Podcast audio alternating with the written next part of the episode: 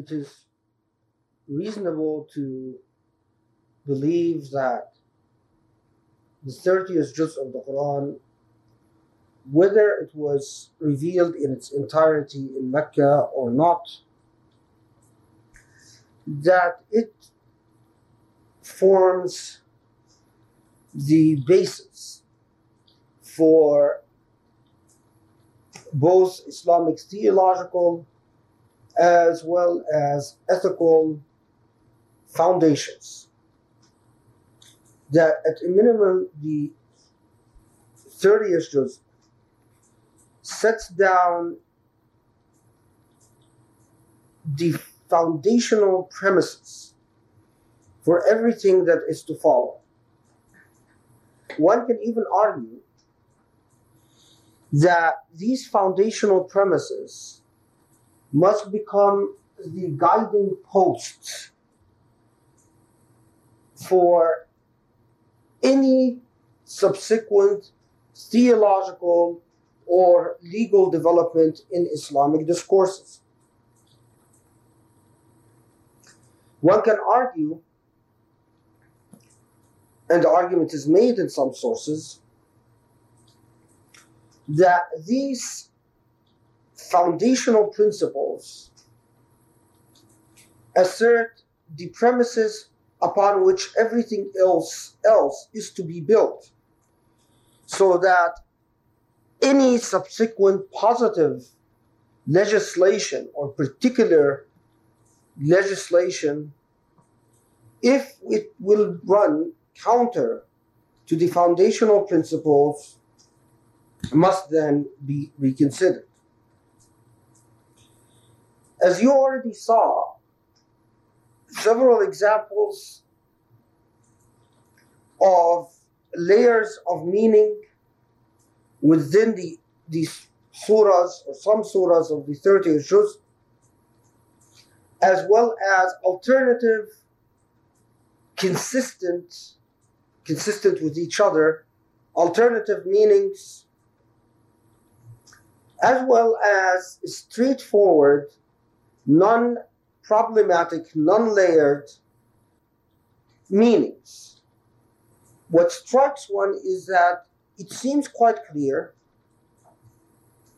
that these verses and what they transmit in terms of values and premises are to be relevant regardless of the age, regardless of the context. One of the most fascinating elements of the 30th juz is where a foundational lesson is conveyed through a specific example. In other words, you articulate a principle in our modern way, the way we'd say it in the modern age, you articulate a principle through a case study using a specific particular example in the specific contextual circumstance of the Prophet ﷺ in order to set principles and premises and values that are transcendental, that are beyond the context in which they were revealed. Now, progressing systematically in reverse order, as I said, we run immediately upon Surat Al Masad. Surat Al Masad, which is the surah which talks specifically about Abu Lahab. Now, this surah is unique and fascinating in many respects we have an individual mentioned by name. This is uh, occurs right before A'udhu Rabbil Falaq and Qul A'udhu Rabbil Nas. So look from the back to the front. Here, the name of an individual is mentioned. The surname of an individual, the kunya, is mentioned, Abu Lahab. And his wife as well is specifically targeted. Now we know that normally the Quran, although there might be a sabab nuzul, a context that called the revelation to be, but yet the Quran rarely mentions the names of any of the Prophet's contemporaries. So that the names of companions themselves, or surnames like Abu Bakr or Omar or Ali or Aisha, are not identified and not mentioned specifically. Although, of course, some argue that, well, by, by it's understood by reference that this is the individual meant or whatever, but it is, it is the, the point remains that rarely does the Quran mention the name of a contemporary of the Prophet. So that's already something that stands out about the surah. And the structure is, is very simple to the surah. تبت يد أبي لهب وتب. Very simple, very straightforward. تبت يد أبي لهب وتب ما أغنى عنه ماله وما كسب سيصلى نارا ذات لهب وامرأته حمالة الحطب في جيدها حبل من مسد. And it ends. There is hardly an introduction. It begins with a condemnation of Abu Lahab and ends with a condemnation of Abu Lahab's wife. Now, in sources, there is disagreement as to why this. Now, as you know, Abu Lahab was the Prophet's uncle, known for his animosity to Islam, and he is the one after the death of the uh, Prophet's uncle, his rather sympathetic uncle, Abu Lahab becomes the head of the Hashim clan and as the head of the Hashim clan, Abu Lahab dilutes the protection that the clan gives to the Prophet in Mecca. This is long before the Hijrah. That when Hisham was at the head of the Hashim clan, at a minimum, he protected his nephew from molestation by saying, regardless of what, by, by, by openly declaring that although I do not follow his religion, but he is under the protection of the Hashim clan anyway. Abu Lahab, who takes over at the, at the head of the Hashim clan after the death of his brother, uh, dilutes the protection given to the Prophet and eventually agrees with Abu Jahl, who is killed in the battle, battle of Badr, uh, eventually, that he agrees with Abu Jahl that a boycott should be implemented. And in fact, does an act of treason by sanctioning and supporting a boycott directed against the Hashim clan itself, which he is supposed to head, unless they renounce all protections to the Prophet. So, in other words, Abu Lahab himself does not play a minor role in the early opposition to the Prophet, but rather plays a, a, a vehement, vehemently hostile role. And there are even reports of Abu Lahab treating the Prophet as an orphan child unkindly, him and his wife, often abusing him and um, mistreating him in the short period of time in which he lives in their household, when, he, when the Prophet was a child. Interestingly, I mean, now whether in fact these reports are authentic or not, we really don't know, but we, we can rely on the fact that Abu Lahab was extremely hostile to the Prophet and his message. Abu Lahab is called Abu Lahab because, in fact, because of the fact that he's very good looking handsome. And although some reports say that he was called Abu Lahab because his face would be red with anger most of the time, like a, a flame uh, spewing out of him, other reports say that he was called Abu Lahab because there was a, a um, something, an, an attractive element about him physically, which made his face sort of shine wherever he goes. Early on, long before the Prophet is even bo- is born, he acquires the surname of Abu Lahab, the father of Lahab, but really his son is not called Lahab, so it is just a surname, a descriptive surname. So then there are several elements that one thinks about. Why him? Why is Abu Lahab singled out for mention? I mean, Abu Jahl is referred to in one of the surahs, and in fact, it says, ناصية كاذبة خاطئة فليدعو نادية سندعو الزبانية etc etc that in other words it's talking to him and and and threatening him at least in some reports but Abu Jahl himself is not mentioned by name yet Abu Lahab is and the voice and tenor of the of the the surah is not compromising. It does not say if he does not seize, we will do X, Y, and Z. It does not, it is not a conditional threat. It is not a, a threat at all. It's a promise. It's a judgment. It doesn't say unless Abu Lahab changes and reforms, he will be condemned. It says Abu Lahab is condemned.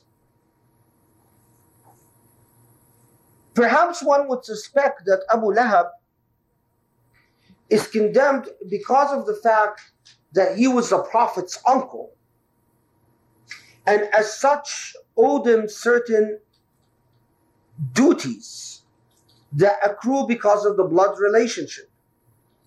And by failing to act upon these blood relations, he has become the subject of special condemnation.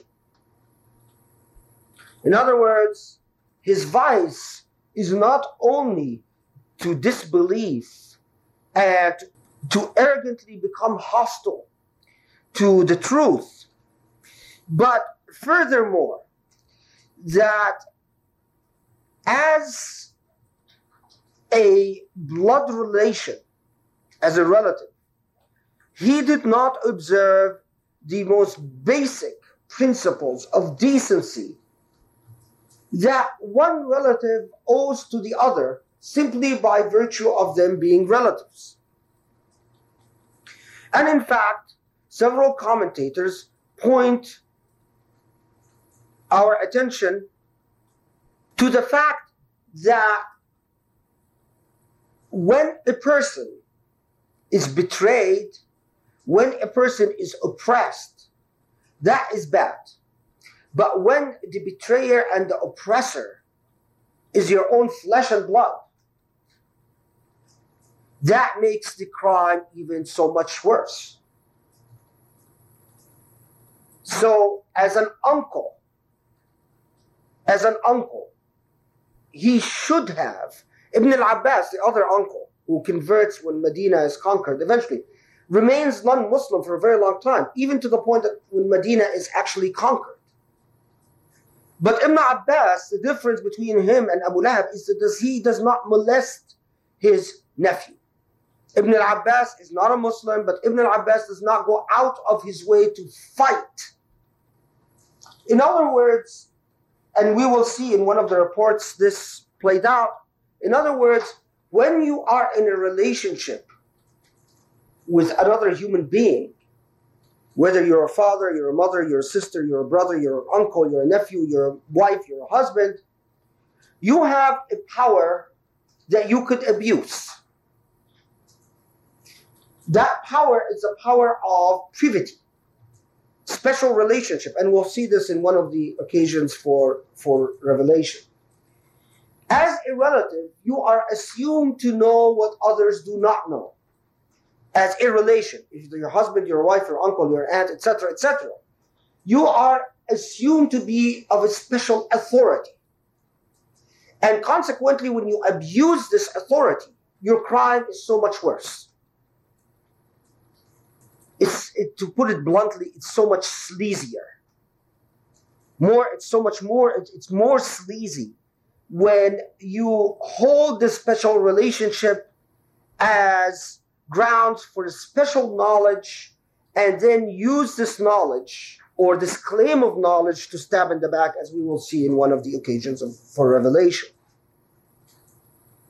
Furthermore, there are various theological reasons for identifying and targeting Abu Lahab. Let's, which I'll get to. Let's now move for occasions of revelation. The sources say that there are three main reports about why this verse was revealed. The first is that Abu Lahab went to the Prophet and says, What do I get if I believe? ما أعطى إن آمنت The Prophet said, ما يعطى المسلمون What Muslims get. So Abu Lahab said, ما عليهم فضل I, I have no special status. The Prophet said, وأي شيء تبغي And what do you want? So Abu Lahab responded saying, تبا لهذا من دين أن أكون وهؤلاء سواء confounded or damn this religion. I will be just like any other. And that this then brought the revelation to be. So, that basically Abu Lahab, in a nutshell, asked the Prophet, if I convert, what special status do I attain? To that, the Prophet said, You're like any other Muslim. To that, Abu Lahab said, This is really a stupid religion. I'll be just equal to everyone else. The second report, from Ibn Abbas particularly, that the Prophet والسلام, rose upon the Safa.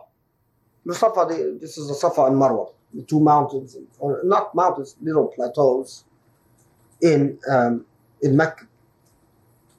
He stood upon the Safa, on top of the Safa, and called upon Muslims saying, Wa subhah, wa subhah, meaning uh, sort of like a greeting.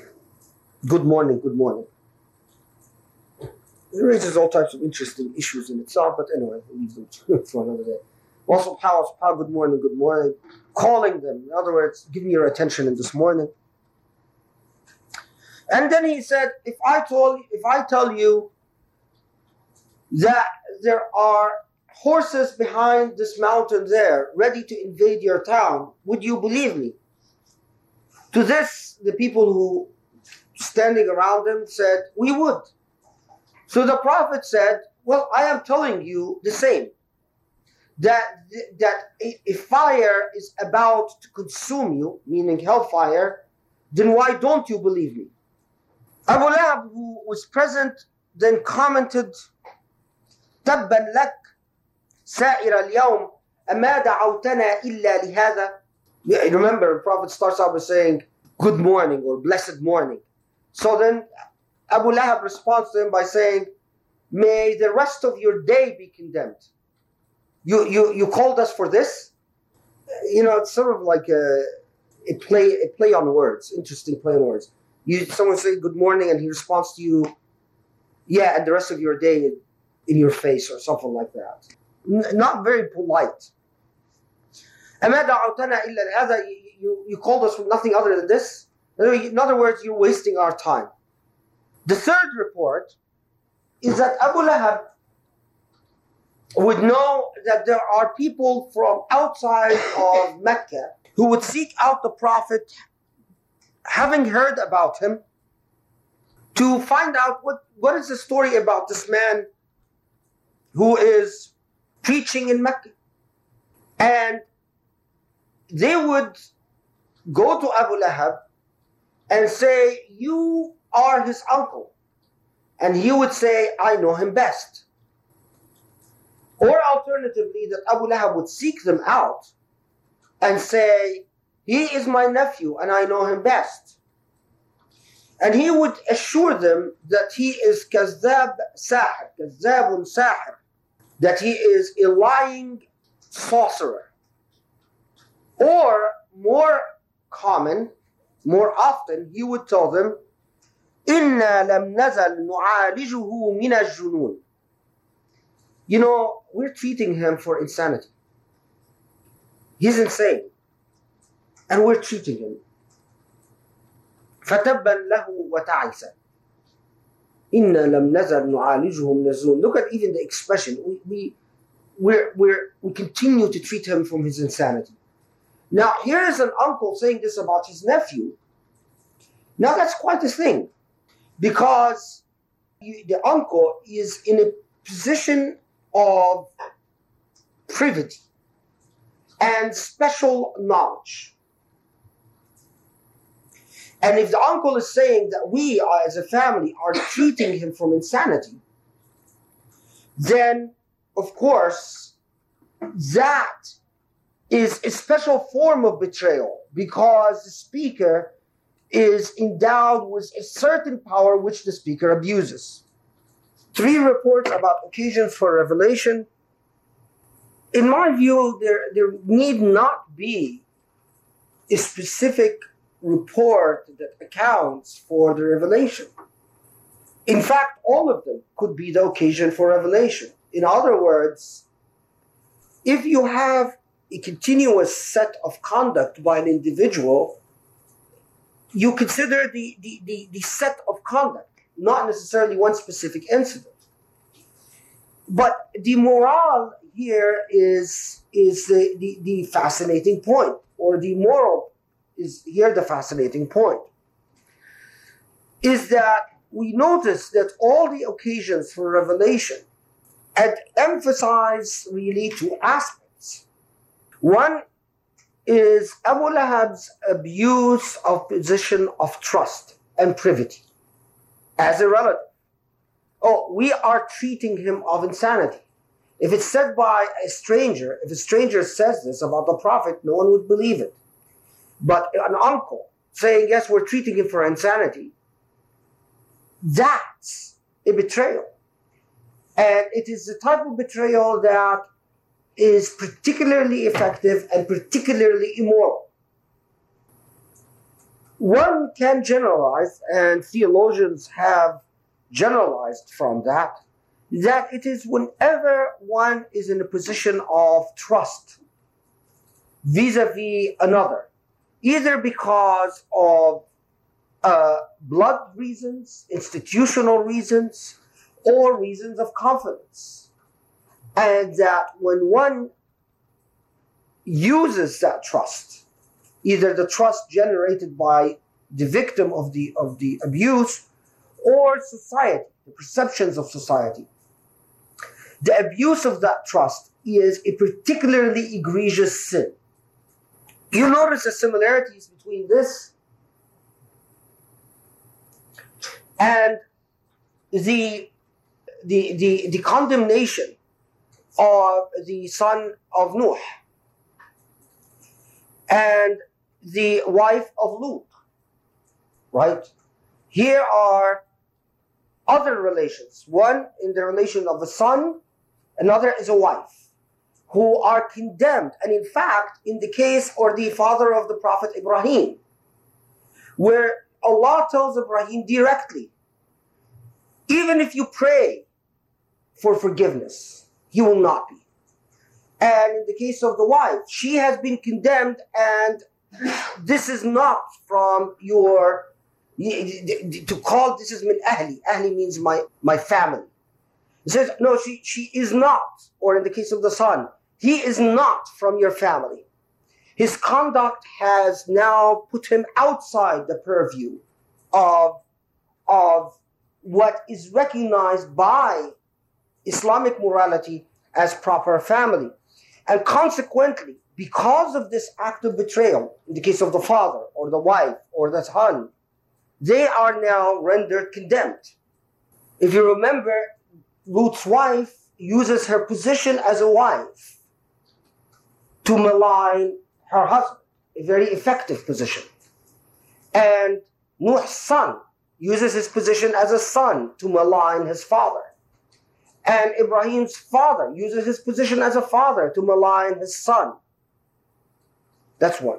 Second is note Abu Lahab's extreme sense of arrogance and entitlement. He says, What do I get if I convert? Will I get a special status?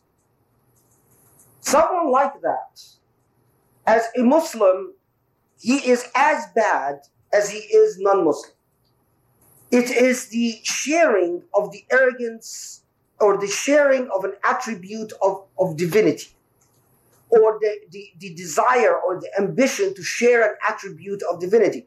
I'm not saying that everyone who, uh, and the theologians who have commented on this verse, do not claim or argue that anyone who wants to be treated special is uh, equal to Abu Lahab. But it is that person who believes himself or herself to be fundamentally entitled to a special category. They cannot see themselves as equal or at par with other human beings.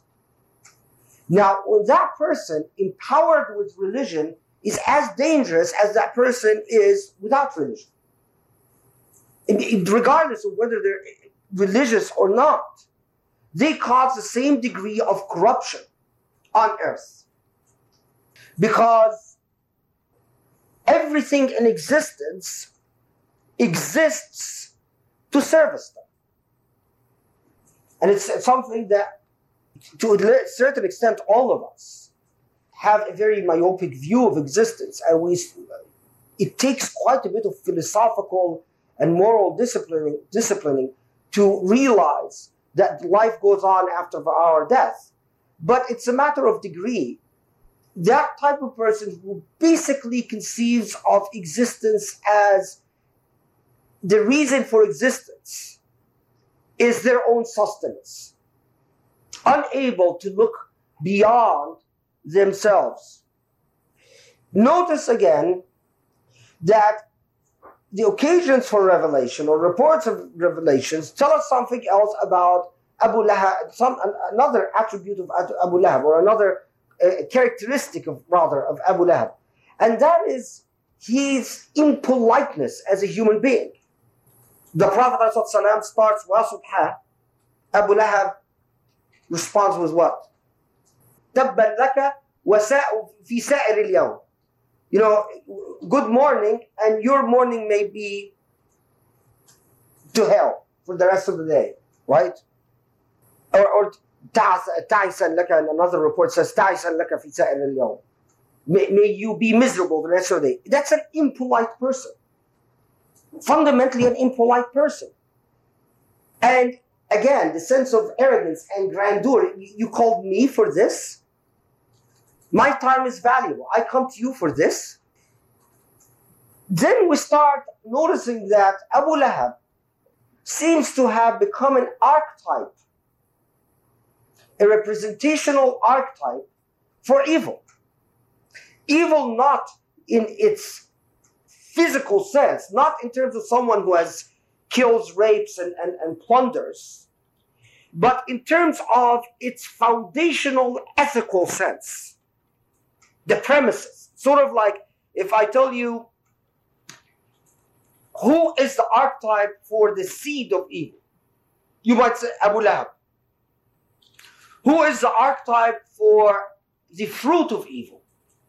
You might say Abu Jahl, you might say Hind, uh, Abu Sufyan's wife, you might say uh, the person, what's his name, Hanzala, who tortured Bilal.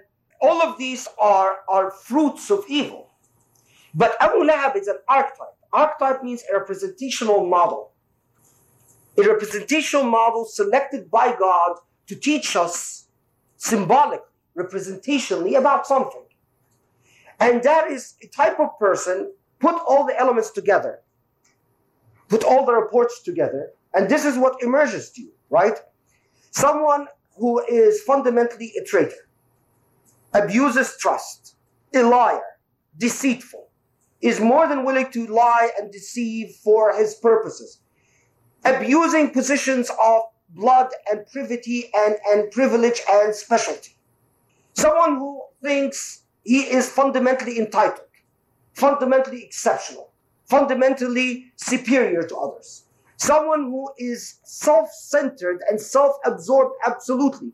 And one of the things that we also know about Abu Lahab is that he would eat, by the way, to an, he was very avaricious. Uh, he, he loved food and loved drink. And for your information, his favorite drink was milk and honey. He also liked it with, with a bit of alcohol. But the alcohol was optional. He liked milk and honey. And he would, in reports, we have that he would drink as much as sometimes 20 glasses of this, even though if it's milk and honey, I mean, good stuff. But still, the point is that he was an avaricious human being. His demeanor was one that was impolite and arrogant. An archetype of an evil human being, even if this human being does not produce as much evil as, let's say, Abu Jahl, but what he stands for as a representational archetypal model is extremely reprehensible as a moral value. Everyone follows? And what he stands for, symbolically, representationally, is a moral value. Remember, we started off by saying that Juz is the, the 30th part of the Quran sets the foundations, the moral values upon which everything is going to be built.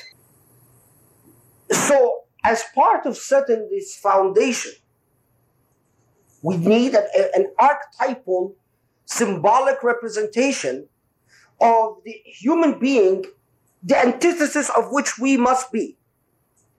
In other words, a human being which we must try to remain as far away from as possible. And here you have the, the, the again, repeat because of, of its importance, avaricious, consumption oriented, low life, privileged oriented, entitlement oriented, exception oriented, human arrogance oriented, impolite, and rude, fundamentally human being, an archetype of what a human being should not be. Then we're struck with this expression, tabbat. Tabbat. And note here the distinction. Tabbat yada abi lahab wa tab. Give me tra- the, one of the translations. Perish the hands of the father of flame. Perish he. Okay. Perish Tabbat, and we'll get into Tabbat in a second. Perish his hand, and perish he. Note again. Tabbat yada, perish his hand, okay, and may he be perished too, or he and perished he as well. There's a distinction between yada and Abu Lahab. You see what I'm saying? If I am going to perish his hand, well, it's understood that Abu Lahab is perished, right? So why are we being redundant here? Why are we being repetitive? Why are we saying perished his hand and perished he? Are we separating between Abu Lahab and his hand? Are they two separate existences so that we need a double perishing to cover all of Abu Lahab? The first perished is what? His acts, right? And the second perished is what? Which is, you said it, the archetype, exactly. See the, the beauty of it, the meticulousness of the language. I will return to this point. Tabbat means what? Means it has several meanings. I mean, it has it's an expression. Means khabat, dallat, halakat, khasirat. But in, in, in, in a fundamental sense, condemned, lost, perished, negated. Yada, the hands. In Arabic, when we say yada, the hand symbolizes your actions. Your hand doesn't symbolize you, it symbolizes you, the product of what you do. That, that's why the Quran says, ذَلِكَ بِمَا قَدَّمَتْ يَدَاكَ This is according to what your, what your hands have done. In elsewhere, when, when Allah is talking to those who are going to, to be condemned on the hereafter, He says, this is by what your hands have done. ذلك بما قدمت يداك. So you, it's, it, this is the consequence of the, the result of your hands, what your hands have, have, have offered. Meaning, the product of your actions. but then it comes watab. Watab, man watab. Watab huwa. He, right? Watab huwa. Then we realize, and this is consistent with the occasions for revelation, is Allah wants to tell us it is not only that his actions are condemned, perished, doomed. But his archetype as a human being, his nafs itself, his representational, symbolic stance, is perished, doomed as well. This raises a very interesting point, which are dealt with beautifully among Sufi interpreters of the Quran. What if Abu Lahab had the nafs that he has, but did nothing? In other words, he had an arrogant nafs, a rude nafs, huh? Nafs means self, an arrogant nafs, a rude nafs, an entitlement oriented nafs, a, a, the, the nafs of a traitor, and but didn't do that much evil in his life would he still be condemned? And the Sufis say, not only yes, but he is even condemned more than someone who does more evil but has a better soul. Because he is more rotted as a human being. And perhaps the opportunity for him to commit evil, to produce evil, was not as large. But Allah knows that if the opportunity was given, he was. It's not that Allah condemns you for your, your intentions. But Allah condemns you for the failure to, to, to purify yourself. For existing as a representational model as a foul soul. As a foul soul. Here is what the Sufis argue is that you are not entitled to Allah's mercy.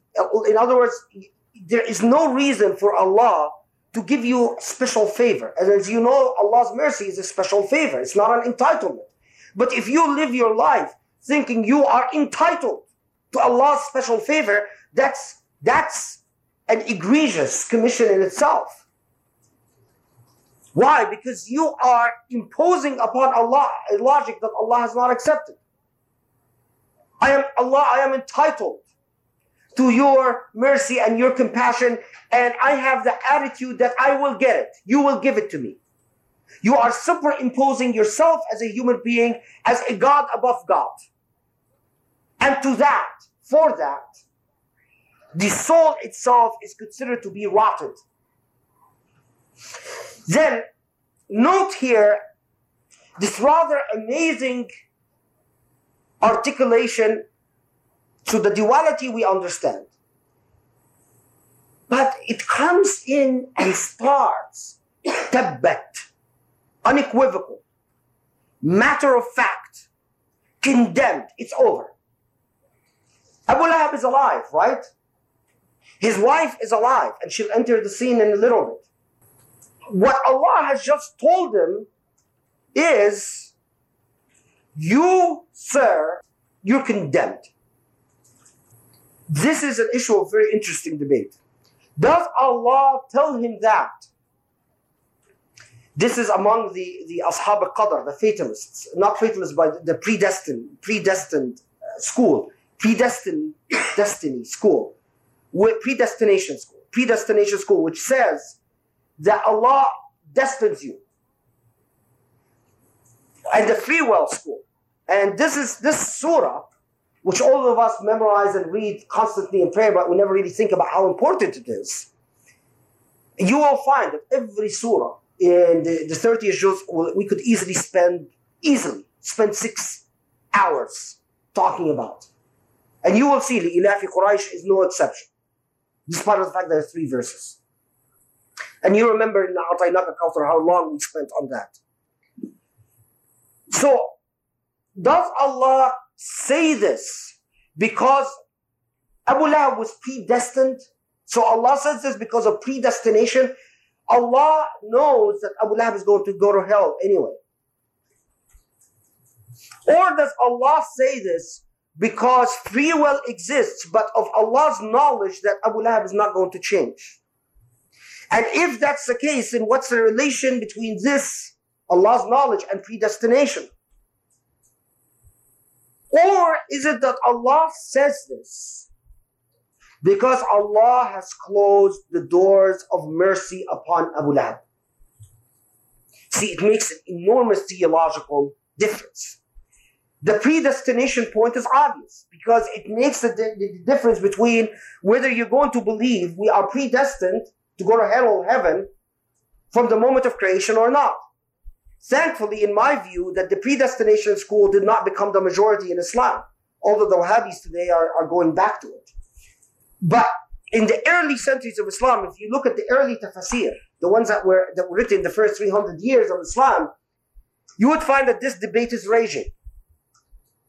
But let's take the other school that says, no, there is free will. It's just that God decided it's over.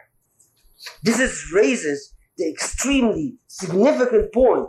Can a human being, either by causing his or her soul to rot so much, or by doing so much evil, either, either a product or nature, become precluded?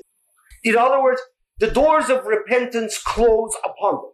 The judgment arrives on this earth and does not have to wait till the hereafter. Which other verse of the Quran is, is, is relevant here? Those who believe and then disbelieve, and then believe and then disbelieve. Remember this verse? And then believe and then disbelieve. They will not be forgiven. And here, by this 9th century Islamic, the majority view was yes.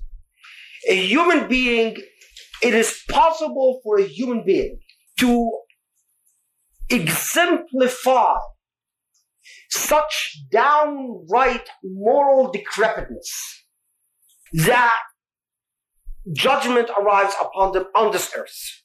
So, let's go back. Did Allah know that Abu Lahab is not going to repent? I mean, arguably, all Abu Lahab had to do to prove the Quran wrong is to say, okay, I'll convert to Islam. Then the Quran has just condemned the Muslim. Right? But these theologians that I'm talking about said, no, even if he would have done that, it doesn't matter. Because Allah has said, I've had enough of you on this earth. That's it. You've done. So this raises, you know, points like, if Hajjaj would have repented after having slaughtered so many people, doesn't necessarily Allah have to accept his repentance? If, as for example happens in some countries, you find Shams Badran, one of the people who tortured 10, I mean, hundreds of people in prison, executed and so on. And then towards the end of his life, became religious and would read the Quran for a good part of the day. Or someone like Hitler, to bring someone that is more, or etc., etc. If these people come and alter, could, is it possible that, no, they've done too much. And it's over for them. And the judgment has arrived a debated matter. I'm personally, to be honest with you, I am of the school that believes that judgment can arrive on this earth and in fact arrives. That there are people who do so much that that's it for them. There will be no other chance. I mean, take for example, someone who might be a child molester. Does, does it the first time, regrets it, feels bad about it and then says, okay, okay, Allah, I'm not, I'm not going to do it again. And then does it again. And then says, Allah, you know, I'm, no, no, no, I'm not going to do it. If, if, if I don't go to prison for the rest of my life, I won't do it again. He doesn't. Then does it a third time. And then, and, and he, we keep going on like this till we reach child number 12. Is it absurd to believe that Allah says, you know, I've given you chance after chance, that's it. And تبت يد أبي لهب وتب Surah uh, Al-Masad is at the heart of this debate in Islamic theology. Is at the heart. Those who insist that Abu Lahab was condemned and that if you if you don't believe in predestination, I believe. If you don't believe in predestination, you have to believe in that school that says judgment could, could arrive on this earth. The thing is, though, we don't know. It's only it's in Allah's knowledge. It's in alam al ghaib. As a human being, if you ask me and say, "Can Hitler be forgiven?" or Shams Badran, I say, "I don't know," but I know that it is possible for Allah to close the doors. That's what I would argue. Anyway, another fascinating issue, just in these early verses, you know, is that he's called Abu Lahab. Abu Lahab is his kunya, his his his um, surname. It is not his real name. If you notice, prophets in the Quran are called by their real names. Muhammad, Ahmad, Musa, Isa. Evil, proper names are never used. But they are often not even, I mean, Fir'aun, for example. Who was he? What was his name? You have even even uh, Fir'aun at the time of Al-Aziz. I mean, it is it is an interesting point that the kunya is used, but not the proper name. And it is, a some have argued, no, the reason for that is that he was known as Abu, Abu Lahab. So the Quran used whatever he was known by. Some have argued, which is a point of more grammar and style and, and balagha, is that this is a tasghir. That in order to truly respect someone, you use their proper name.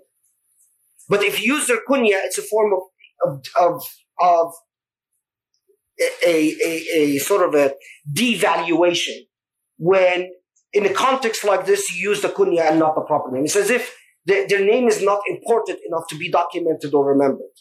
Anyway, anyway, I mean, this would be considered a footnote. Within the first verse,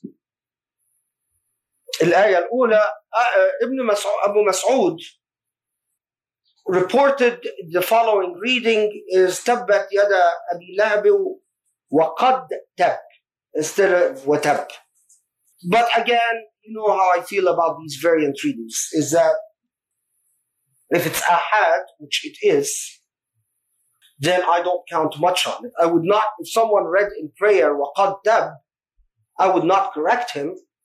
I would believe that it is not a part of the Quran.